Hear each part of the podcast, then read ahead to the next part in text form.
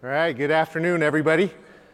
Um, so uh, looking at the title here, on Monday, I sat in on a data analytics talk, and the presenter was very self-conscious that he had the uh, longest analy- or the longest title, and uh, he said that he ran a Python script to find out who actually had the longest title in the whole conference, and I was very worried he was going to put us up as the winner.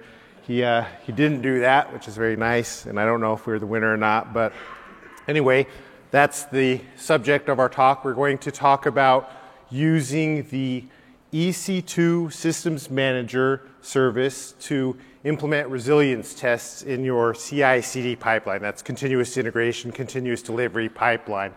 And uh, I'm Willie Wheeler. This is Dave Bakshani, and we're both from Expedia. So before we get into the uh, core of the presentation, I want to just start off with a uh, back of the envelope calculation to kick us off. So in uh, two thousand sixteen, Expedia was, it turns out, the uh, eleventh largest uh, internet company by revenue. Um, that, that was actually news to me. I didn't realize that uh, that was the case, but uh, we did eight point seven seven billion dollars of revenue in, in twenty sixteen. And so if you uh, take a look at that figure and then apply the kind of standard two nines, three nines, four nines to see what's the potential revenue loss there, this is what we come up with. So for uh, two nines uptime, that translates to about three and a half, four days of downtime. And uh, that's, uh, again, this is just back of the envelope, but that's a pretty massive figure there, uh, almost ninety million dollars of potential revenue loss. Uh, the three nines is, uh, that's where we have, we brought it down to about nine hours of downtime per year. And you can see that that one percent, not even one percent difference, uh, that, that's pretty huge. That brings it to uh, nine million dollars. And then four nines, that's where you're you know, really getting good now, you know, under a million dollars there. And so, again, between two nines and three nines, we're talking about many tens of millions of dollars. And so what that tells us is that keeping our site up is really a big deal. It's something we care about. It's not a, uh, it's not a trivial amount of money. So for uh, the talk today, we're going to cover the topics you see here. Uh, I'm going to start us off with uh, a couple of overviews. The first overview is just a general overview on resilience engineering. Sometimes it's called chaos engineering, uh, but just a general overview of resilience engineering just because uh, a lot of people uh, may not be familiar with that practice. The second overview will be uh, Amazon E C two Systems Manager, which is the tool we're going to use to uh, pursue our resilience engineering demos here. After the overviews, I'll turn it over to Dave, who will uh, show us two demos. The first one will be using E C two Systems Manager to attack services, right? So the service that we want to test for resilience, he'll use it to show how to uh, implement an attack. And then after that, Dave will show how to take the attacks that we demonstrate there and embed those in the context of a C I C D pipeline so that you can get those on an ongoing basis and uh, prevent regressions, that sort of thing. And then um, after that, I'll uh, get back into it and I'll show how to implement other attacks. Dave's going to show one attack. I'll show how to implement other attacks using uh, S S M, and then we'll open it up to Q and A. Okay, so first we'll do the uh, resilience engineering overview. Okay. So uh, the goals of this, actually there's, there's one goal, and it's pretty straightforward, and that goal is to keep the site up, right? So Expedia has uh, actually multiple sites, and you know, there, there can be a lot of uh, kind of back and forth about the details, like, hey, do we need to keep it up in this situation, not that situation? A lot of that's noise, right? The idea is that we know things are going to break in the background. You know, we may lose instances, we may have latencies, whatever it is. Those things happen. And when you're operating at sufficient scale, they're going to happen on a regular basis. And we can't let somebody's broken instance take down the site, right? So the idea here is we want to keep the site up even when things are going wrong. And uh, you know, that, that's how we protect our revenue, right? While the site's up, we're doing business. While the site's down, we're not selling anything. And the, uh, there, there are a number of different challenges that arise when you're trying to keep the site up. So this is uh, very much a partial list, um, but I, I think that anybody who's uh, in development or operations, or actually just in tech generally, will be familiar with a lot of these. So for example, uh, traffic, right? If you get more traffic than you were expecting to get, or that you have capacity to handle, that can certainly cause problems for you. Uh, there are various resource-related uh, challenges you can run into. So C P U, uh, network, storage, memory, th these are all resources that are finite resources. And so when you run out of those things, you can reliably expect that problems will occur unless you uh, account for those. You can lose power, right? That happens. Uh, a couple that are not listed here, but that also happen. Um, security-related incidents can happen, right? So if you have a DDoS attack, that can certainly take down your site. Uh, S Q L injection that comes in and wipes out some of your data, that can effectively end up being a site outage if uh, your site relies upon that data, which it probably does. Uh, another kind of uh, challenge that comes up, especially in organizations that are doing the kind of um, continuous delivery sort of model for releases, uh, sometimes people push out bad code that breaks, right? I mean, the, the idea is to try not to do that, but it happens. Um, so for example, right, maybe some new JavaScript goes out and it turns out that a certain combination of browser and operating system is not compatible with that JavaScript, and so for some number of people, the site doesn't work, right? Those are all things that can end up resulting in lost sales, lost bookings, and we want to protect ourselves against those kind of things. And so the, this idea of protecting ourselves, there are multiple uh, strategies available for that. I'm not going to cover all of those, um, but I, I will cover uh, some of them. Uh, the first general category is in the area of capacity, right? So the idea with capacity-related strategies is that we have a certain amount of demand, you know, requests coming in from users, from customers, and we have a certain amount of capacity available to service those requests.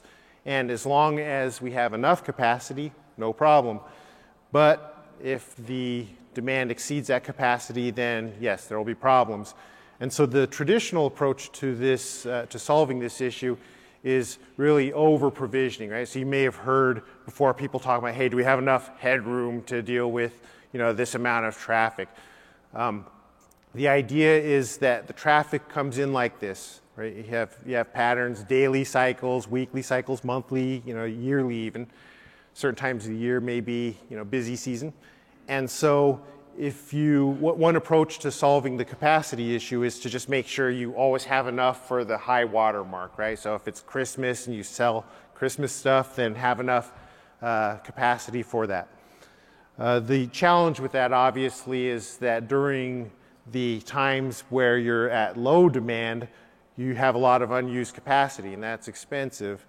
And so a, a more recent approach, and, and I imagine this is familiar to everybody, uh, at, you know, at A W S reInvent, is auto-scaling, right? So the idea being a more just-in-time model for provisioning capacity, right? So while you have low demand, then you provision smaller amounts of capacity, and as the demand starts to increase, you pay attention to that, and then you just deploy more capacity so that you uh, don't run into problems. Benefit there is you have the capacity on hand. The, uh, and also you do that in a more cost-effective way than over-provisioning. The uh, third approach is uh, this idea called load shedding. And the idea here is that sometimes, for whatever reason, uh, creating more capacity may not be an option, right? You may not have the capacity on hand. Uh, the other kind of case is you may have a certain user or a certain type of user, for example, like bot traffic, where you want to let some of that in, but you don't want to let, you know, too much of it in. So you can do something called load shedding, which is, you know, to, if you get too much of the traffic, then drop some of it on the floor, and at least you don't lose the site over it, right? Some users or some clients won't get their request service, but the site stays up. So that, that was uh, capacity-related strategies. Another uh, general category is uh, the idea of fault tolerance. And here, This is in recognition of something I mentioned earlier, which is that things are going to break on the site, on the back end, all that, that things are going to break. And so do we have the ability to withstand those issues when they occur? And uh, before I talk about these, uh, these specific items that you see here, uh, I want to talk a little bit about this concept of a circuit breaker. So this, this is uh, like a circuit breaker that's in your house. The idea is that you have a service, we'll call A, that's going to call service B. And normally, service A just directly invokes service B, makes requests. But if service B breaks in some way, then that can end up with service A breaking, right? And especially if service B gets slow, then that can really cause problems for service A. Uh, latency tends to be a more problematic issue than just B being unavailable. And so the idea is to solve that, to take a circuit breaker, something called a circuit breaker, and just stick that in between service A and service B. And the circuit breaker, it has three states. It has a closed state, which is the normal operating state where traffic flows across the breaker from service A to service B.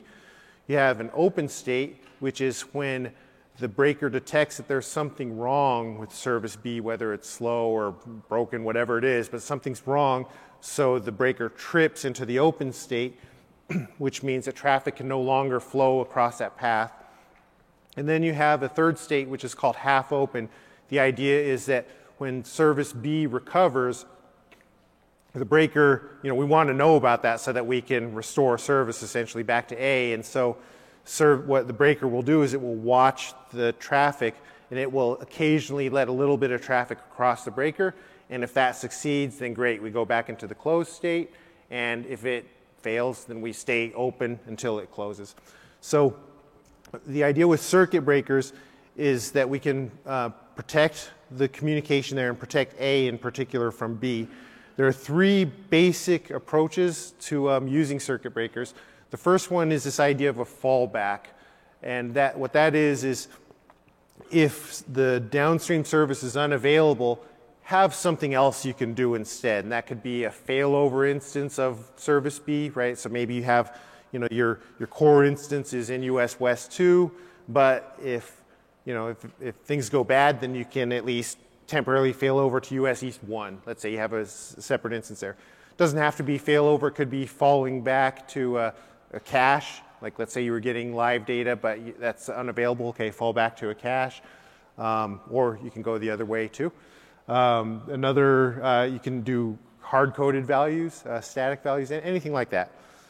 The second one is uh, failing silently, which is where you may have, you know, you have a problem. It's okay if the circuit breaker just says, you know what, I can't reach the back end, I'm just going to return an empty response, and then it's up to the client to deal with that.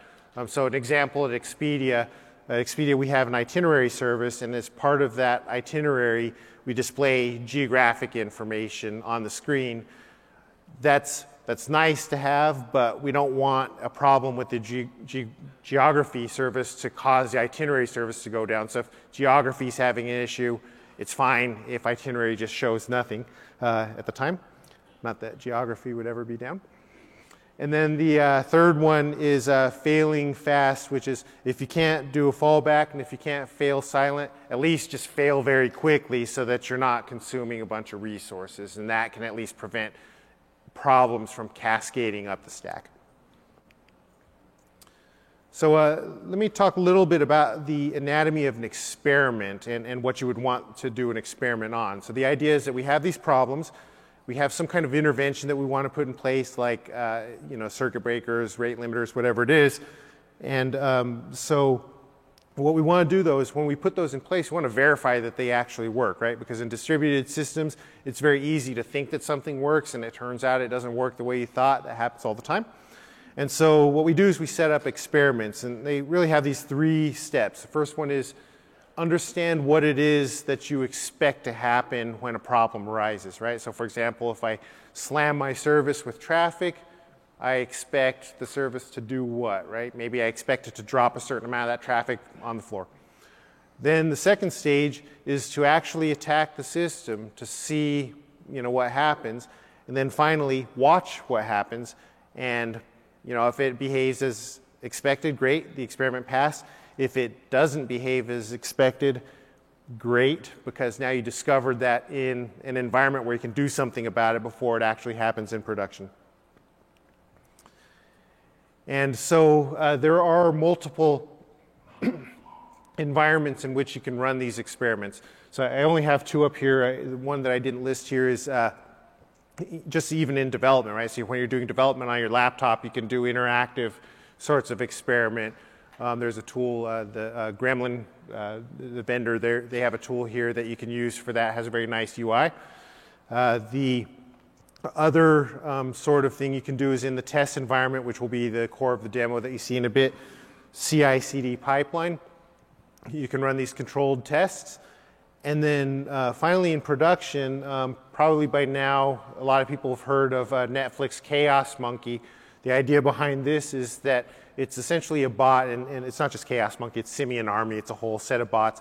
They're bots that wake up and then they randomly attack different victims, and then they go away, and then hopefully the site doesn't fall over, right? So that's a sort of production experiment. We're not going to go too much into the production-based experiments in this talk, but understand that that is really the holy grail where we're trying to get to, and that's why we would want to do the tests in the test pipeline first, so that when we turn it on in production, we have some confidence that the site will withstand that and, and not just fall over.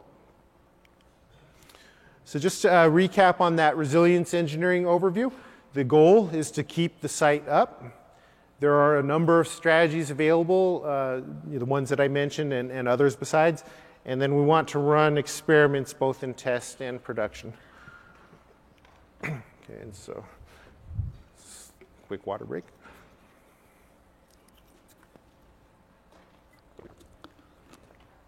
Okay, so now we're going to do an overview of uh, Amazon E C two Systems Manager. So uh, Systems Manager, this is uh, essentially a systems administration service that Amazon provides, and it allows you to manage E C two instances and also uh, on-prem instances as well.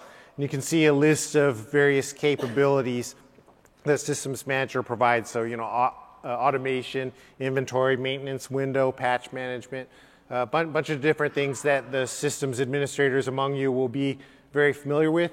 Uh, the run command one at the very end, uh, this one we'll talk about in a little more detail. This allows us to run scripts on the different servers. So we'll, we'll look at that in a bit. So the architectural overview of systems managers, which you see up on the screen. So there's a service that runs in Amazon itself, and then the various instances that you want to manage, they're all running agents. They're running uh, systems manager agents. And again, those can be E C two, those can be on-premise instances. And um, the the uh, E C two instances, the, uh, a lot of those come pre-baked with the, uh, the agent already, um, but if not, then you install that. Oh, actually, let me go back, uh, mention one other thing. So the, uh, the idea is that the agent is in constant communication with the Systems Manager service, and so that when you execute commands on the Systems Manager service, the agent picks that up and then it runs the command on the instance. So that, that was an important detail. So uh, set, doing the setup, uh, there are three steps. The first one is to create an I A M role that has the uh, Amazon E C two role for S S M policy attached to it.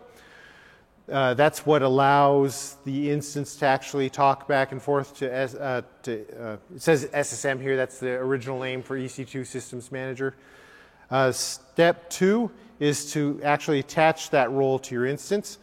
And then step three is to uh, do that agent installation that I talked about. So it's either already there if you're on a recent Amazon A M I, uh, Linux A M I at least, and for other ones, you, you may have to install it yourself. So the uh, two capabilities that we care about for the purpose of this presentation are uh, System Manager Documents and then Run Command, and I'll talk about both of those. Systems Manager Documents look like this. Okay, yeah, it looks like you can see that at least if you're not too far back. The idea is it's essentially a script, right, with parameters. And so in this case, what we're looking at is an example that allows you to either uninstall or install uh, package. And so you can see there's a few parameters here. One is, uh, you can see at the bottom, there's an action parameter, there's a name parameter, there's a version parameter. So for example, if I want to install Emacs version, whatever the latest and greatest of Emacs is, then I can run this uh, document with those parameters and it would install uh, Emacs greatest. And so that was a document. This is the run command. This is how we actually execute the document. And the, the flow has four steps. The first one is that we choose the document that we want to run. The second one is we choose the instances against, we, against which we want to run the document. The uh, third step is we parameterize that, right? We specify parameters. So, you know, install Emacs, uninstall something else, and then uh, execute the uh, run command. Okay, so um, obviously there's quite a bit more to E C two Systems Manager, but for for us, um, you know, the the run command and the document are what we care about. So uh, we have done that now. So I am going to turn it over to Mister Bakshani for the good stuff. All right, thank you, Willie. Good afternoon, everyone. All right, so now we will talk about how we can attack your app with the Amazon E C two Systems Manager. So one question that you may ask is, why the E C two Systems Manager? Well, for the types of attacks that we're doing, we're essentially running remote commands on E C two instances. And as it turns out, that's something that Systems Manager does really well, so it ended up being a great fit for our needs. Now, in order to run an attack on a system, uh, this is what we need. We need to create a command document, uh, basically the instructions for the attack. How do you want to do the attack? And then we execute run command. And then finally, the Systems Manager agent on, uh, will run those commands on the E C two instance. This is an example of a Systems Manager attack document. Um, actually, it is, uh, it is the document that we will be using for um, the, the demo coming up shortly. So this document has instructions for doing a black hole attack. And uh, it requires one parameter, which is a port. So the way the document works is when the attack uh, occurs, it will block outgoing traffic on a particular port, basically the port that's specified. And um, if you look at the bottom, you'll see that it's, it's accomplishing that by using the iptables command. And uh, what it'll do is it'll drop traffic. It'll add a rule to drop traffic to a particular port. Uh, from here, you can see that the attacks can be actually quite simple. Doesn't have to be anything complicated. Now, for, for I'm sorry. Uh, so for our demonstration, what we're going to do is uh, attack an application that we created uh, called Weather Report. It's, uh, this is the architectural view of the application. It's uh, quite simple. We have an A P I layer, and that is the part that we will actually be testing. Um, the A P I connects to a database from which it retrieves a list of cities. For each city that it retrieves, it will uh, access the Open Weather Map A P I to get weather information about it, and then it finally displays all of that in the U I. Now, we have two versions of the application. One is a non-resilient version, and one is a resilient version. The non-resilient version uh, doesn't have any particular measures to protect itself against adverse conditions, uh, whilst the resilient version has some uh, features. It basically uses circuit breakers that we had mentioned earlier. For our attack, what we will be doing is um, black hole attack. Black hole attack against the database. So we will stop our application or our A P I from connecting to the database, and then we will observe what happens when we do that. All right, uh, let's uh, dive into the demo here. All right, thank you, Willie. Okay, so um, this is the U I for our application. Let me go ahead and refresh the screen so we can see that uh, it's running. Now we have the non-resilient version, it says so in the title, and uh, we have a resilient version next to it, which I'll also refresh to show that at this point the two versions look quite similar. They're both um, actually they should be almost identical. They both bring up eight cities uh, and the weather information for each of those cities. So what we will do next is um, look at the Amazon E C two Systems Manager uh, uh, console, and, and, and we'll go ahead and launch an attack. So the Systems Manager is located in the E C two Services section of the A W S console. So let's go there. Now down on the lower left is where we find the Systems Manager um, links. Let's go ahead and look at documents. Now, uh, by default, your A W S account will come with several documents. There are documents to install and uninstall applications for inventory management, et cetera. Uh, we will use documents that we created. So let's go. Let me go ahead and filter this list. All right. Now, we will be using two documents. Um, we will be using a black hole outbound start document and a stop document. The difference being the start document will start the attack or add the I P tables rule, and the stop document will remove the attack or remove the I P tables rule. It'll stop the attack and uh, remove the I P tables rule. So looking at the start document, we see, uh, as I mentioned earlier, that a, one parameter is required, which is the port. Right? And if we look at the content of the document, you'll see that it looks just like the uh, document we looked at a few slides ago. Right. Now, let's go ahead and use this document. To do that, we use the Systems Manager run command. Now, as Willie mentioned, when you use run command, uh, you have several steps. The first step is to uh, the first step is to select the document. So we'll go ahead and uh, filter the list and select our document. Now, the next thing you do is you specify which E C two instance or instances you want to uh, run the command against. So you have the ability to specify uh, instances by tags. You can select them from a list. You can do filtering by attributes, et cetera. Now, one thing to note is that the E C two instances that appear on this list are only instances that are considered managed instances. And for an instance to be considered managed, it has to fulfill the criteria that Willie mentioned earlier, which is it needs to have the appropriate I A M role attached, and it needs to have the Systems Manager agent installed on it. All right? So if you try this and your instance doesn't show up, check those two things to see if uh, one of them isn't present. All right. So now we have our instance selected. Let's go ahead and populate the parameter that's required. Now, our application connects to uh, MySQL, a MySQL database, and that connection happens on port thirty-three oh six. So we'll go ahead and block um, that port. Now, finally, we hit the run command, which will go ahead and execute the document. All right, so at this point, our A P I should be unable to connect to the database. Let's go back to our U I and observe the effect of that attack. First, uh, let's refresh the non-resilient version. So you'll notice that it's spinning, it's waiting for the page uh, to return, and it'll do this for a little while actually. If you were to look at the logs for the A P I, you'll see that at this point, it's trying to connect to the database. Now let's go ahead and um, refresh our resilient version of the application and observe what happens.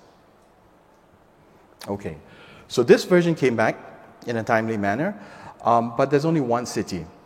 Uh, this was done intentionally. What happened here is, as Willie talked about earlier, the uh, circuit breaker tripped. So we have a circuit breaker in our application, in the resilient version of our application, that detects when it's unable to connect to the database. And if it's unable to do so, it'll switch to a static list of cities. Um, in our case, we you know, hard-coded one city so you can see the difference clearly. But basically, the application responded in a way it's expected to. Now, going back to our non-resilient version, you see that it uh, threw an error. So comparing the two versions, you can clearly see that the non-resilient version provides a, um, you know, not a good user experience. Right? The user will be sitting there waiting for the page to load, and it'll finally error without any you know, uh, meaningful message. Now, in the case of our resilient version, we got one city. However, there's uh, nothing that that prevents our backup list or backup data source from having the full set of data. Just in this case, we chose to have only one city in our backup list so we could clearly observe the difference uh, between when the circuit breaker is open and closed. Now, one thing I should note here is uh, something you should do in general when you're, do when you're testing your resilience features, which is to minimize your blast radius. So uh, what I mean by that is one other way we could have achieved this, is this, uh, this attack would have been to shut down the database. The A P I wouldn't have been able to connect to the database then. However, if there are other applications that are using that database, they would have been impacted as well. So what we did instead is we blocked traffic going from our A P I to the database, thereby achieving the same result but minimizing the impact of our tests. Right? So that's something you should uh, keep in mind. Okay, um, let's go ahead next and uh, stop the attack and observe what happens then. So we'll go back to run command, and this time we'll select the other document, the one to stop the attack. We have our instance already selected. I will go ahead once again and specify port thirty-three oh six and run the command. All right, so at this point, the iptables rule that uh, we had running on our E C two instance should, be, should have been removed. Let's go back to our, to our U I and observe um, if that's true or not. All right, so the non-resilient version is back now to um, being able to connect to the database and retrieve results. Let's look at what happens with our resilient version. So that also comes back with the full list of cities. So at this point, the circuit breaker has, uh, it realizes that, that it is able to connect to the database, so traffic is going back through the primary data route. Now, uh, while we're looking at this, let me go ahead and show you uh, briefly the code where the circuit breaker is implemented that makes our resilient version resilient. We have a city store class in which we've defined a city store database where we retrieve the results from the database, and city store hardcoded, where we retrieve the results from a static list. Now, the primary function for retrieving the cities is getAll, and when getAll is called, we, we, um, the execute function or the execute method of the getCities command um, is, is triggered. GetCities command is defined right here, and it extends the Hystrix command. So we have a little bit of configuration over here that we'll skip. Um, and then we have the meat of, of the Hystrix circuit breaker. So when execute is called, the run callback gets called initially. And in this case, the run callback returns the list from the database store. Uh, however, in the event that that fails, Hystrix will call the getFallback callback. And when that happens, we will log a message that indicates we were unable to retrieve the data from our primary source, and we'll go ahead and get and return the data from our hard-coded source. So this is, this is uh, uh, an example of what it takes to implement a, a circuit breaker or Hystrix specifically in your application. Right.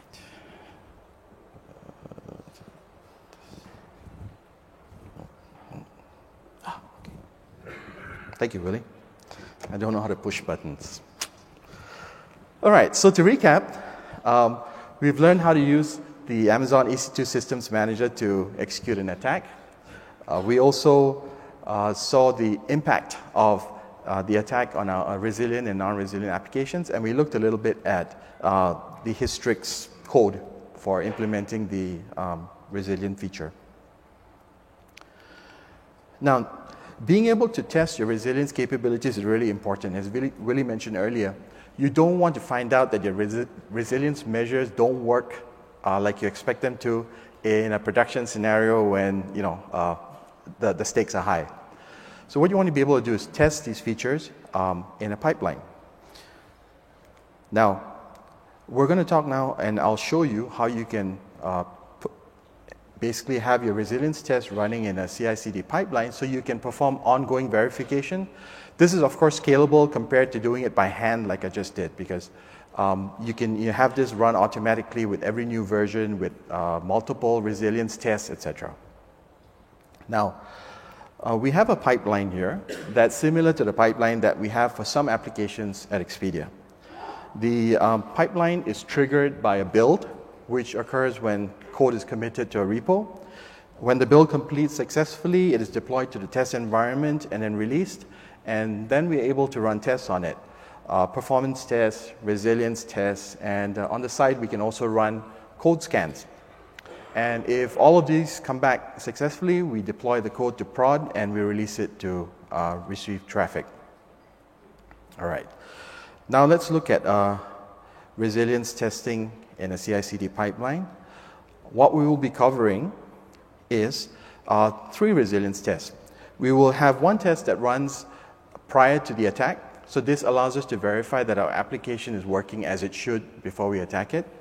Then we, uh, we launch the black hole attack, which is the same attack that I just did manually a few minutes ago.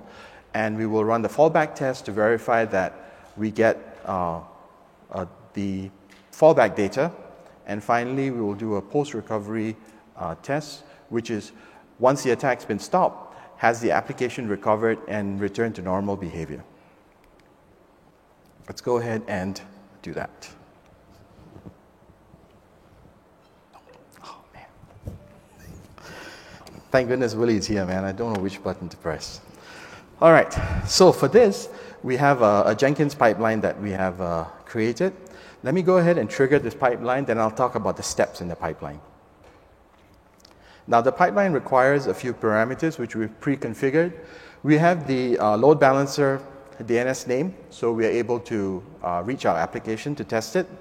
We have the instance I D, so we know which E C two instance to attack.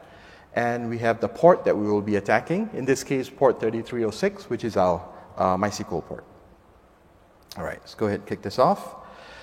Now, whilst this thing is running, um, let me explain that the first two steps are actually simulated.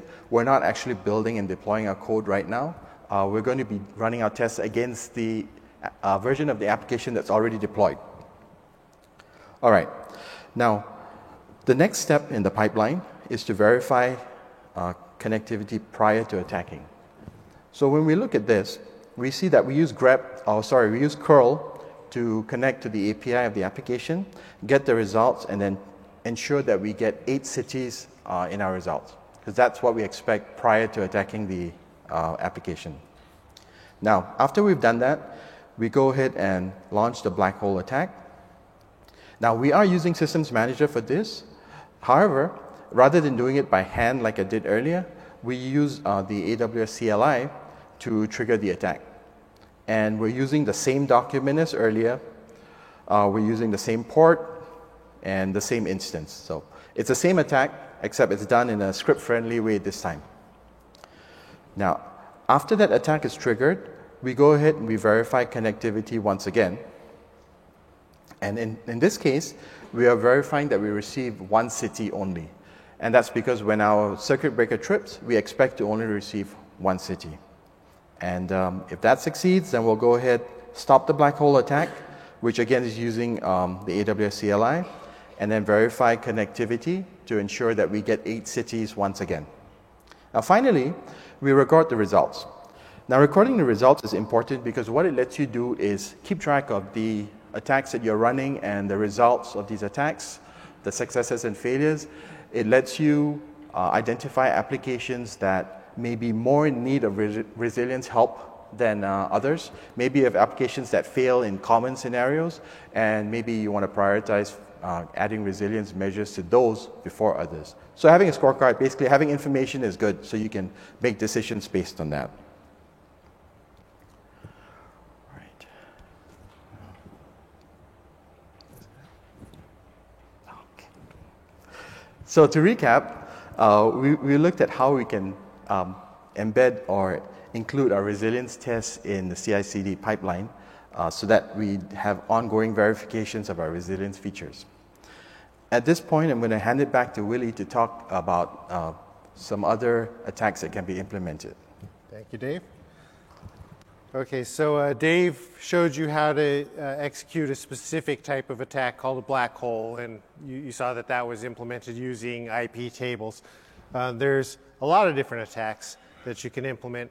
And so the uh, Netflix Simian Army uh, that I mentioned earlier, it comes with a whole bunch of different scripts that allow you to execute uh, a variety of attacks. And so you can see those here, everything from C P U attacks, I O, D N S, network, and then even some Amazon-specific attacks like uh, DynamoDB. And so the, the idea here is, you know, there, there's a link at the bottom go take a look at the Simian Army project in GitHub, and you'll see all those scripts there, so you can use those at least as a starting point. And uh, I'm going to show you an example of three of those. And the, the thing I want you to take away is not the details of the attack, like the specific commands. That, that's not what we care about here. What we care about is just how uh, simple it actually is. There's not too much to it. And so let me show you. So the first one is uh, burning C P U, right? So if you want to attack your service and have it just max out, this is the sort of script you could run. This uses the OpenSSL speed command. Uh, if I recall correctly, this does a bunch of uh, hashes. And uh, just runs these on all the cores and uh, just maxes out your C P U. It's pretty short. Here's one that's even shorter. This one is burn I O, and it also runs in a tight loop. It uses D D to copy random junk into a file and just burn up your I O. Uh, this is the shortest one yet. This is uh, really just a special case of the black hole attack that Dave showed a little while ago. This one is uh, failing D N S. D N S runs on port fifty-three, so if you black hole port fifty-three, you uh, now have a D N S issue to deal with. Okay, so um, those, you know, those are the different types of attack. Uh, here, uh, at this point, I want to just kind of bring it home. We learned how to use Systems Manager to attack your system and ultimately to keep your site up. And I would encourage everybody to use Systems Manager in that way to start testing and enhance your site resilience today. Uh, I want to give a couple of acknowledgments. Uh, one is to uh, Kuldeep Chauhan. He's one of our colleagues at Expedia. Um, this uh, concept was really his brainchild. He put together a blog post on it, and uh, he said, hey, could we use it? And it turns out we can. And so thank you, Kuldeep. Then another one is a former colleague, uh, Jay Spang, who uh, wrote the proposal that uh, brought Dave and I here today. So uh, thank you, Jay, and uh, hopefully we did your talk justice. And at this point, we're very glad to take questions. I would ask that if you do have questions, please uh, step up to the mics that you see here so that everybody can hear. And thank you.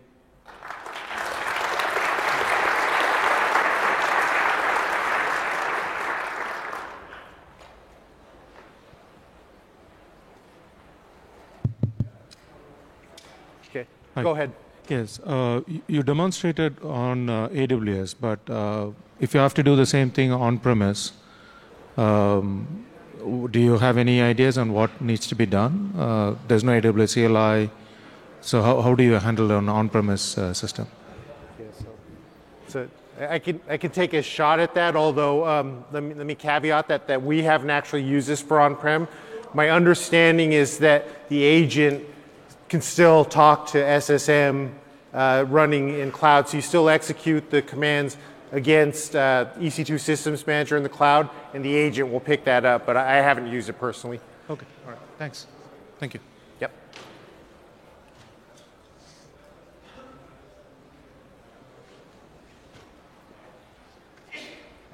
Hi. Go, please, go ahead.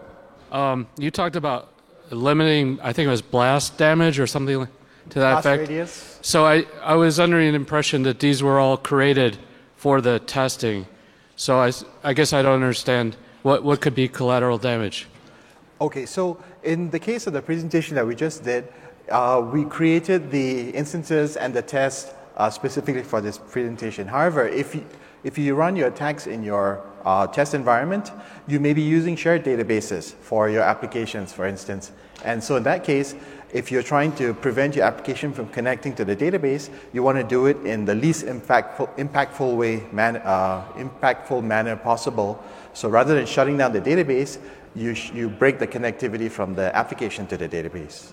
Okay. Same same concept applies to prod too, right?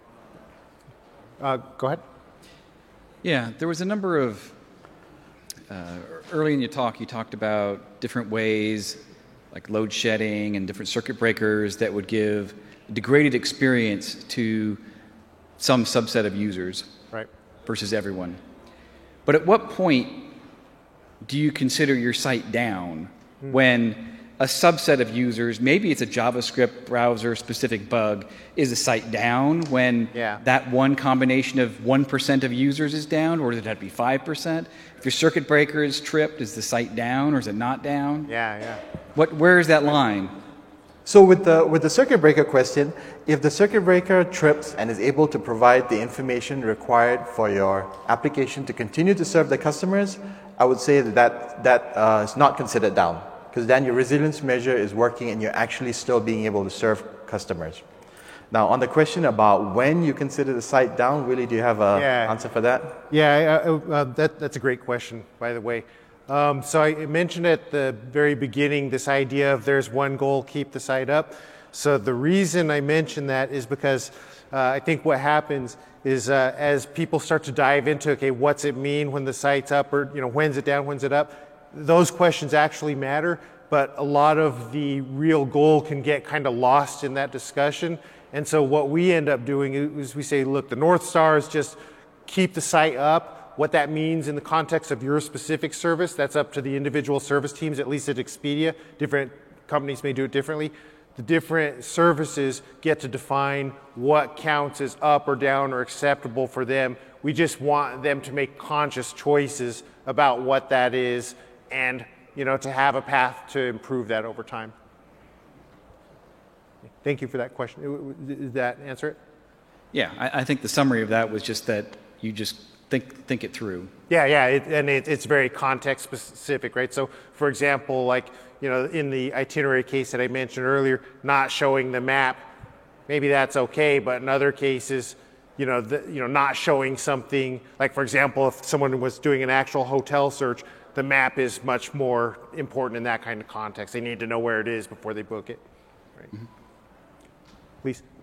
Uh, so a couple of things. I'm assuming you have alerting that's set up, right? So someone in your operations team realizes that the circuit breaker has been tripped, right? Yeah. So um, in our test environment, the the uh, circuit breaker piece is it's part of dashboards that we have, so like Grafana dashboards and such, so we can see what's happening there. In production environment, we have the same sort of dashboard so that you can see the volume of traffic that's going over the circuit breaker path as opposed to the non-breaker path. Uh, so the other follow-up to that was, isn't it kind of dangerous to put code inside of your code for circuit ah. breakers? I'm sure you've thought of this. Yes. Um, do you, you, go for sure, it. Sure, yeah, this is a, a favorite topic of mine. So um, potentially, I mean, it just depends. So there's there's danger on either side of that, right? So not having protections in place um, is dangerous too. Um, this kind of gets off into a separate topic, which is embedding this code inside the team code. May, yeah, yeah, you can get that wrong for sure, but the challenge we're running into is more along the lines of teams are actually too busy to mess around with that stuff when they've got product work to do. And a lot of times it's very uh, defensible that they're going to prioritize the product work. And so for us, we do want to move that out of the code, but it's less because we're worried that they're going to break things. It's more because we're trying to figure out how to get this to them for free without being impactful. Yep. Thank you. Thank you for that. Please. Yeah. Um, thank you for the demonstration of uh, resilience testing using S S M.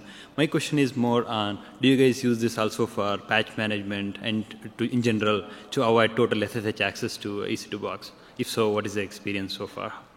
Hey, can you repeat the last part of the question? Uh, the, the overall experience, if you're using this for patch management and to avoid S S H access. For patch management? Uh-huh. Um, no, we haven't used this for patch management. I'm not familiar myself with how exactly we do patch management, really. Do you know?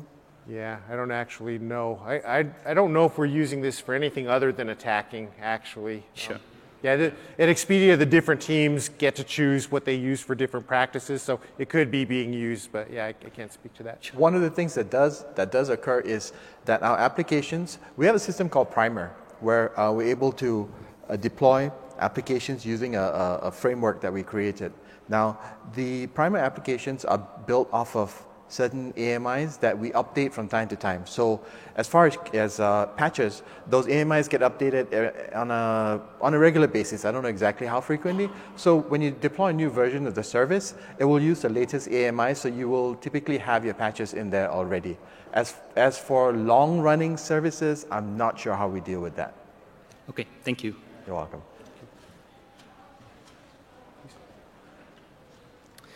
Um, with, you're using Systems Manager, but you didn't really get into any details on why you chose that um, for running commands against instances. Um, it seems like there's a number of other choices you could use, and it, it, I, it, you didn't show anything that was really showing any of the benefits mm. of that that would be unique. Is there, is there some reasons you chose that, and there were some benefits specifically you're getting from it? Sure. Um, so. Uh, you know, the point here was more about showing how you can use it. Now, we are in fact using it, and there is a reason that we like it. I'll, I'll tell you about that.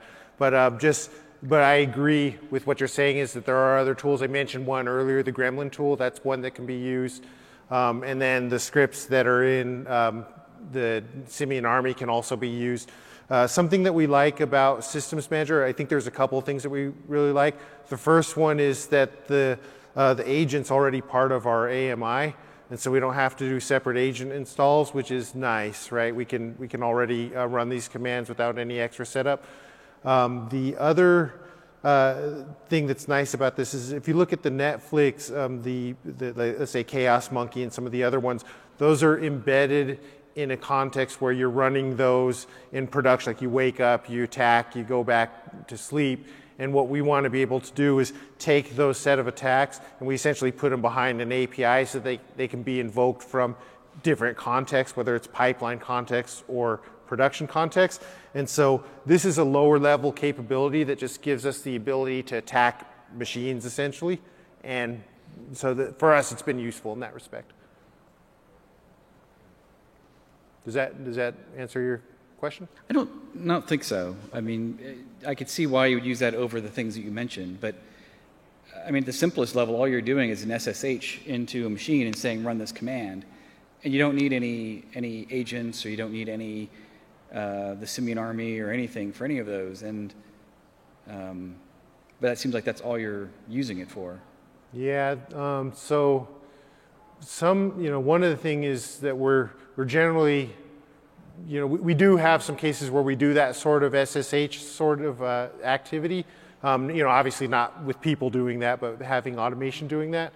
Um, there are sometimes firewall issues that come up. So this is a case where, you know, instead of saying, hey, we need to get through a firewall, if we just have the instance have permission to talk to A W S, which it does have, then we sidestep that whole set of concerns. So that, that's potentially one area where this could be useful. There's a capability that we haven't used yet. Um, I believe it's called uh, account impersonation, mm-hmm. which might allow us to run attacks in a different V P C or different account than where we trigger the attack or where we um, ask for the attack to happen. That's something that we have to investigate still, but that's something that's possible with Systems Manager from what I understand. Okay. And you're right. I mean, you can easily you can easily launch your attack with uh, S S H, um, but with Systems Manager, you don't have to worry about credentials and, and as Willie mentioned, uh, uh, firewall issues, et cetera. Okay. Okay, I think we have time for uh, we have time for more. Go ahead. So within the demonstration, you guys showed Jenkins pipeline as running that. Is that what you primarily use for doing these type of attacks in your environment, or since you're A W S based, are you utilizing the A W S tool, um, the A W S pipeline for handling this scenario? We have a we have a pipeline. Should I take this, Willie? Yeah. We have a pipeline tool that we uh, uh, built in house called Banzai, and uh, we have our Primer uh, infrastructure set up such that. Um, the applications, or when when, a, when someone wants to create an application, they can use a dashboard that allows them to create the type of application. It selects a template for them, and then it will create the repository, create this pipeline in Banzai for them, include the steps to build, deploy, et cetera. Um, so that's the pipeline we primarily use, and that's the pipeline that we plan to continue using for um, for the resilience tests. Uh, we used Jenkins for this demonstration because it was easy to set it up on my laptop. Well, we, we also use Jenkins on the back end for the Banzai piece too, though. That's, that's true, right? And to then, actually run the jobs. Right? And then one of our uh, esteemed guests here, uh, his team, he, he has the geography team that I mentioned earlier. Uh, his team uses Team City. So the approach isn't tied to any particular um, build automation. Okay, thanks. Just one quick one. Um, when you're testing the circuit breakers, do you do any side load?